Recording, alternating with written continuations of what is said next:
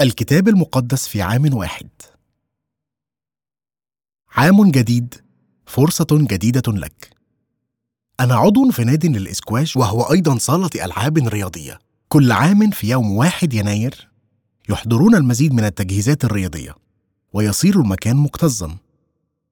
قبيل يوم 7 يناير يخرجون كل التجهيزات الزائدة ويعود النادي لحالته الطبيعية بينما يكون معظم الناس قد نسوا تعهدات العام الجديد. احصل على جسم متناسق. قلل من وزنك. قلل من شرابك. توقف عن التدخين. تخلص من ديونك.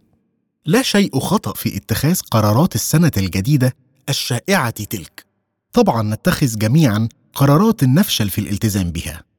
الأخبار الجيدة هي أن كل عام هو فرصة لبدايات جديدة ونبدأها بحماس.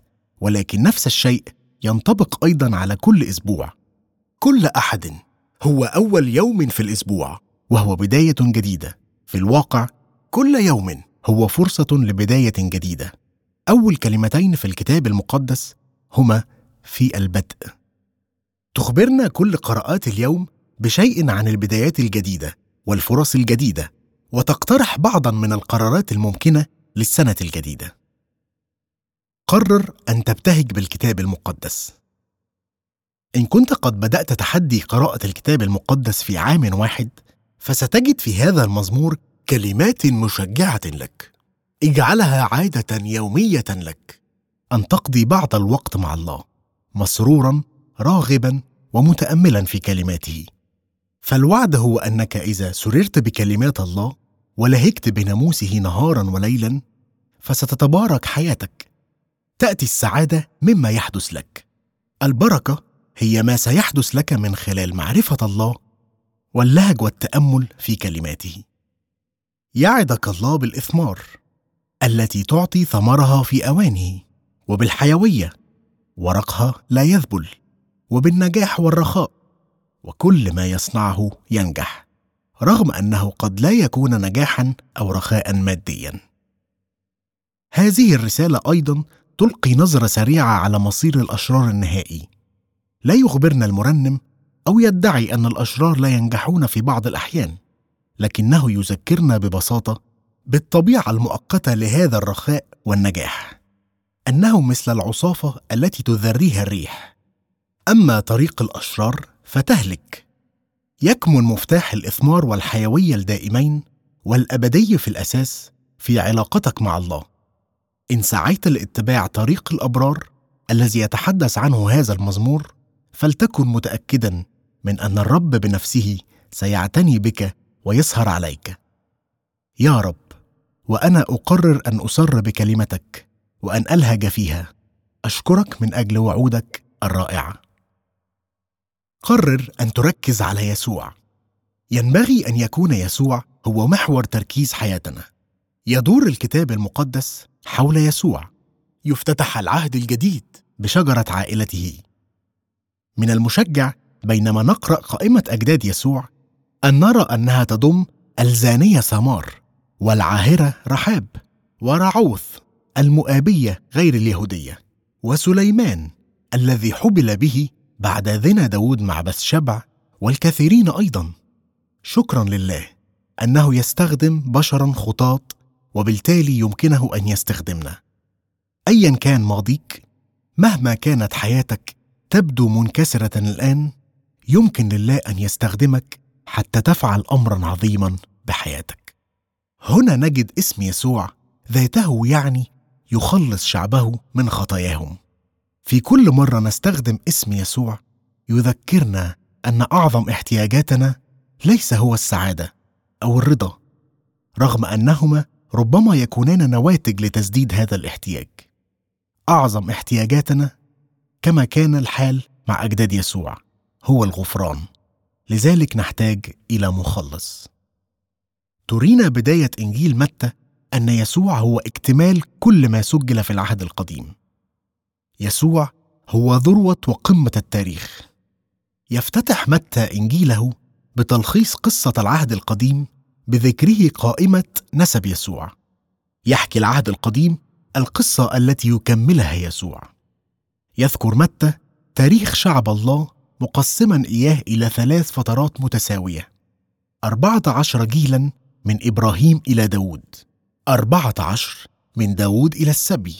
وأربعة عشر من السبي إلى المسيح. في سلسلة النسب تم تخطي العديد من الأجيال بحسب النسب البيولوجي وهو أمر شائع في أشجار عائلات العهد القديم. كان متى يشير إلى أن تاريخ العهد القديم يقع في حوالي ثلاثة أقسام زمنية متساوية تقريبا تقع بين أحداث مصيرية. يسوع هو نهاية خط قصة العهد القديم. لقد تم بلوغ الذروة. في يسوع تمت كل وعود الله. يسوع ليس فقط اكتمال قصة العهد القديم على المستوى التاريخي إنه أيضا تتميم لنبوات العهد القديم وكل مواعيد الله.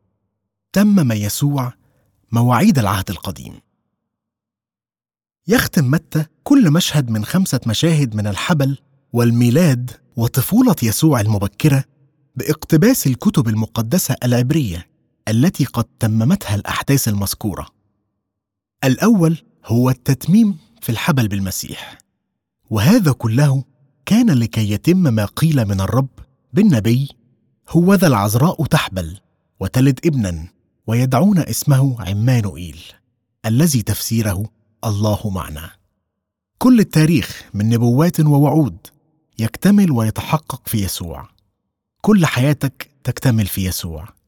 كل جزء من حياتك عملك عائلتك علاقاتك أصدقائك ذكرياتك وأحلامك يكتمل في يسوع.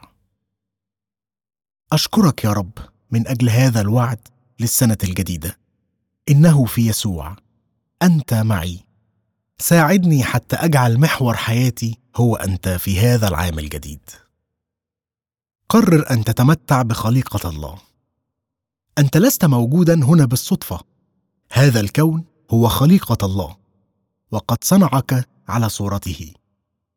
يقدم سفر التكوين تقريرا عن بداية الكون. وهو يذهب لأبعد من النظريات العلمية التي تسأل كيف ومتى بدأ هذا العالم؟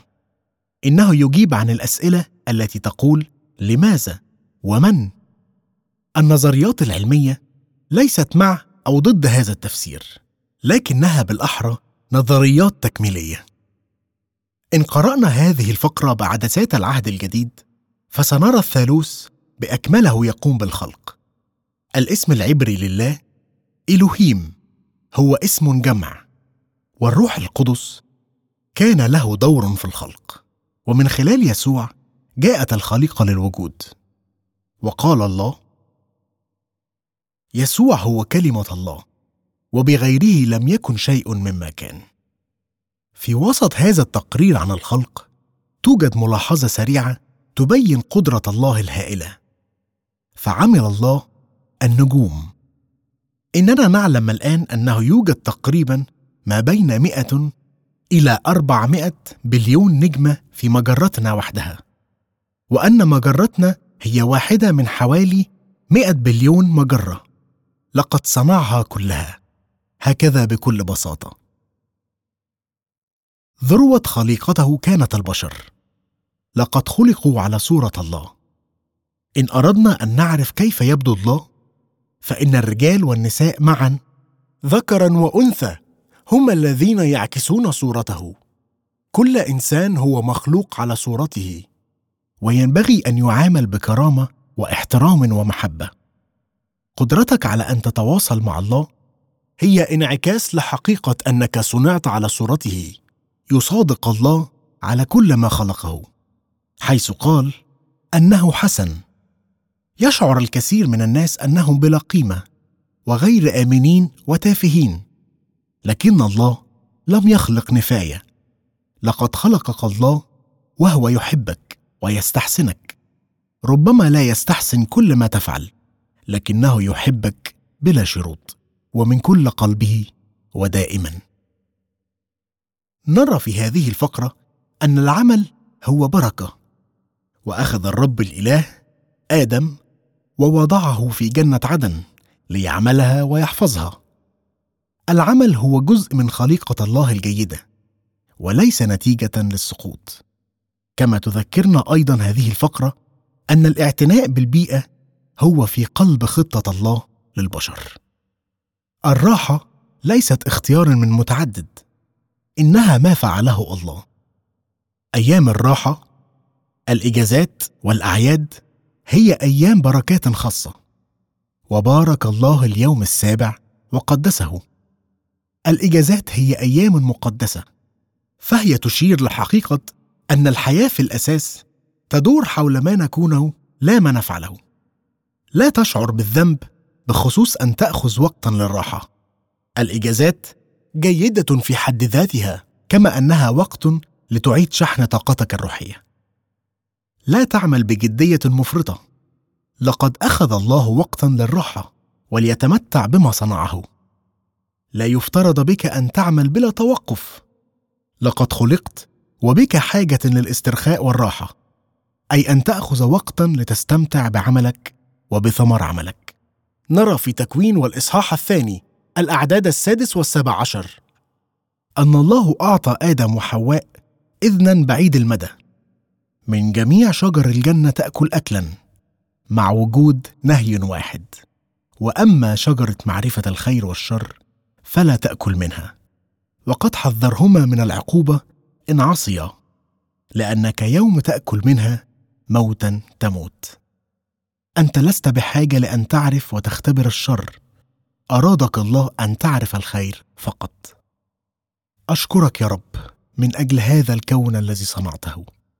ساعدني لكي أبقى بعيدا عن الشر تماما وأن أتمتع بكل الأشياء الجيدة التي أعطيتها لنا لنتمتع بها. كم كان هذا صعبا على مريم بلا شك وعلى أبويها وعلى يوسف. لابد وأنهم شعروا بالخجل والعار. ونلاحظ لماذا تم اختيار يوسف ليكون زوجا لمريم. لقد كان شخصا مثيرا للإعجاب جدا. فقد كانت الفتاة التي كان على وشك الزواج بها حبلى. وبالقطع سيكون له مبرراته لو أنه تصرف بحدة. إلا إنه لم يرد أن يذلها فخطط أن يخليها سرا. ونرى كيف تصرف بعدما ظهر له ملاك في حلم وأخبره أن يتزوج بمريم. لابد وأن الأمر استلزم وجود الإيمان حتى ينحي جانبا ما فكر فيه الناس ويربي طفلا لم يكن ابنه.